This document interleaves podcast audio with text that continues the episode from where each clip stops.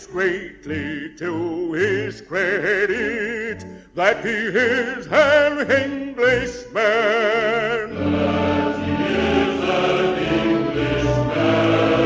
Hello, beautiful people. Today's Distantly Social is an excerpt from my conversation with uh, the great Johnny Howard from the King's Singers, where we talked about uh, Joseph and the Amazing Technicolor Dreamcoat. And while we were recording, I took the opportunity to ask him a question I've always had about British life. Well, I want to ask you something that has nothing to do with Joseph and has nothing to do well, something to do with King's Singers. But as long as I have you as, as a as someone who uh, grew up in the UK and uh, went to university, as someone in in uh, America who is a is an Anglophile and a big fan, especially of British television, um, one thing that has always interested me when I watch British TV shows, especially Inspector Morse and Lewis, is Yeah. how the university system works in in, in right. That's especially Oxford and Cambridge. Um, because in America, it is uh, college uh, or university, whatever you call it, is simply an extension of high school almost. Like it's the same basic thing. You go to classes, you have a major, but like you say, it's a liberal arts education for most of us.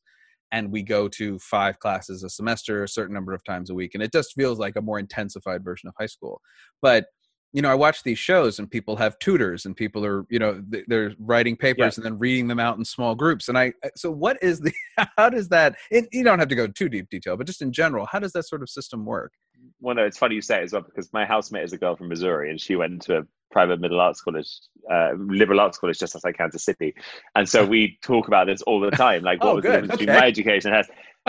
so, yeah, I think the key thing is that we basically everyone specializes from 16. So, your last two years in high school, it, it Mhm. varies slightly from place to place because there are a couple of different kinds of qualification, but most people do these things called A levels. We don't have um, any kind of general aptitude tests like the SATs or anything or the ACT. We Mhm. have these. Um, so I did five, which is pretty unusual. I did five and I did two little extra subjects as well. So I have the equivalent of six. Um, but most people do three or four, and um, they can be as specialists as like biology, chemistry, maths if you want to be a doctor, Mhm. um, or you can do English history, RS. Like there's no obligation to take any subject at all past 16 past 16 you're done. So if you don't want to do any math anymore you're finished. Mm. um, and when you apply to university you apply to do um, a specialized course. So i i different universities give you different levels of flexibility. So um, and different courses give you different levels of flexibility. If you're doing pre-med then you basically just have to do pre-med.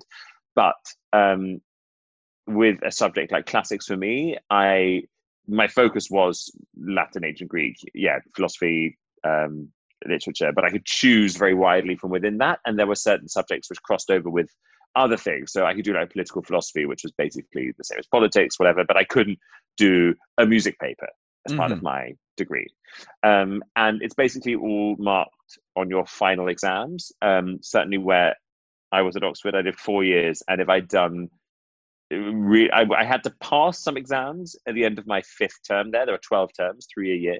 I had to pass some exams at the end of my fifth term, but my entire grade is done on the basis, I think it was of 11 exams that happened at the end of my fourth year. Um, Oh, I think geez. there were, no, 10, 10 exams because one I did as a thesis. I had seven three hour papers and then three one and a half hour translation papers. And that was my whole degree. Um, so that's obviously in terms of the content is very different because you don't Yeah. get credits for doing different kinds of subjects. There's no obligation to do any. You have to do any. I've had. I didn't have any English papers, any maths papers. Um, what else is different? Yeah, so Oxford and Cambridge are unusual in that you live in a college as well as being part of the university. So I was a member of New College, which is part of the University of Oxford. So our lectures, which are for my arts degree, they're mandatory for science subjects because a lot of the teaching is done that way, and for um, some languages. But for my degree, the lectures were uh, um, voluntary. You didn't have to go. You just you went if you wanted to kind of I don't know get better core knowledge uh, Sure. or slash bolster your knowledge you already had. Your teaching was done in tutorials, um, which are called supervisions in Cambridge and tutorials in Oxford, and they are um, in my case it was usually two of you maybe three four to push in a room and you'd prepare a written essay for, for your tutorial every week and one person would read it out and then you would talk about the topic and the, the tutor give feedback, you talk about that person's essay, and then you discuss the topic for an hour to an hour and a half, whatever. The others would hand their essays in and get them marked. And you'd have maybe most terms you'd have two subjects at the same time. So you'd be doing two essays a week. I think the most I ever had was three a week, which is quite intense when it's like full Yeah. reading lists and two and, a half to three thousand words per essay. Um, and then like a lot of your um, there, there are obviously loads of extracurricular activities, but they don't contribute to your degree at all. There's no way. And yeah, and it's I that's something which always made me laugh slightly. Well, laugh is the wrong word, but I always found funny when like my housemate would talk about her high school classes, and she'd be like, "When I had choir as one of my periods, like Mhm. my actual As lessons." did I. Like, what? Mhm. What? Like choir is a lesson? Like choir Yeah, is yeah. an extra thing we did. Oh, choir was a Um, great in my high school. Yeah, yeah, yeah, yeah. Fully graded. Yeah, same yeah. there. So which, that was interesting to me. Um, at most other universities in the UK, there isn't a tutorial system in the same way, nor are there colleges. So you're just a member of the university. You will live in halls of residence, and you will go to lectures, and that's your main form of teaching. And you might have seminars, and you might have tutorials. Usually, the essay burden is lower. You'll have to do kind of um, work for your tutorials most weeks, but it's not quite the same. So it's slightly dead, dead elbow. I might switch sides. Oh, that's right. uh, doing doing this my bed is a great great apart from for the health of my arm um but um yeah oxford and cambridge are pretty weird and unique durham also has a um colleges but i don't think it has tutorials in the same way um but yeah so what what the great thing about colleges is that my your year group so there, there are 130 people in my year group at new college which was basically the same as my high school Mm. and so I knew everyone. Um, I knew people in like every one of the years above me and the years below me.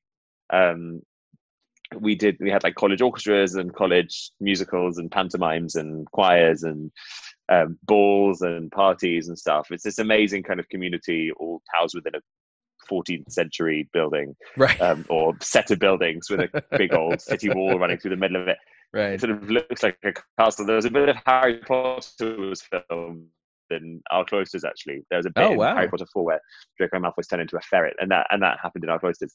Um, but um, yeah, that's that's unique, and that's something which I adored. Like it just felt like you yeah, this massive family. Oh wow. Well, that makes a lot- that explains a few things. I did my biggest question, sort of as someone who's both you know gone to college and also taught here in the states, is how people reading out essays every week felt like a lot of work to me. But Yeah. it makes a lot of sense. If one person's reading and then you're discussing, that actually sounds, and then everybody else just gets marked. That makes a lot more. Yeah, sense. yeah, Yeah. But those essays don't count towards your grade at all. Right. Well, that's funny. That's just ah, it all comes down to the test or or the pay, whatever it is Yeah. at the end. That's so. and like again, that that's that varies intense. That varies from subject to subject. Sure. I'm just talking about mine, but certainly like the older universities will have a very very heavy weighting on exams. hmm And the is test- great if you like exams, but Well, right. Yeah, I would not have liked that personally. But the uh so the tests you take when you're 16 or thereabouts are the A levels, and there's also O levels. Is am I correct about so that? O levels are now called GCSEs, and Oh, okay. they they have it at sixteen. So Oh, my okay. dad did O levels, and by the time that um, the, the GCSE stands for General Certificates of Secondary Education, Mm-hmm. um, and you have to do maths and English and at least one science, and most people do. So there are lots of jobs in the UK, for instance, will require you to have at least a C grade in Mm. um, maths, for instance, to do them. They they they're now marked differently. Uh, they changed recently to be marked from like one to nine, and I can't remember if one is good or nine is good. I don't know why they've done it, um, but um, yeah, it was A star to G when I was doing it, and a, a C is what most people consider a pass, and you had to. You, most people would expect you to pass at least five. So, uh, but in a school like mine, I think everyone took ten. Um, oh wow. And like when- which is which is pretty normal. Most people would take somewhere between like nine and nine and eleven. Oh, I'd okay. say. Mhm. Um, and uh, yeah, th- they don't like they're useful for like university applications, and you have to do them. But I mean, like now, I mean, as with anything, like now, if I asked you now, what did you Well, get right. in your SATs? Like you'd be like, shut up. Right. Well, they changed that here because they used they my my score for many years was terribly low because they added 800 points to the SATs at one point. So my Oh, yeah, 1300 so- suddenly seemed terrible to be oh yeah, well, so yeah, because it was it was at sixteen hundred, and then it was twenty four hundred, and then right it's now and then they 1600 swung it back again. Yeah they swung it back to 1600 um yeah that's just that doesn't who knows? Who knows why people do things that they do? Probably to sell you another study book would be my answer. Uh, Here remains an English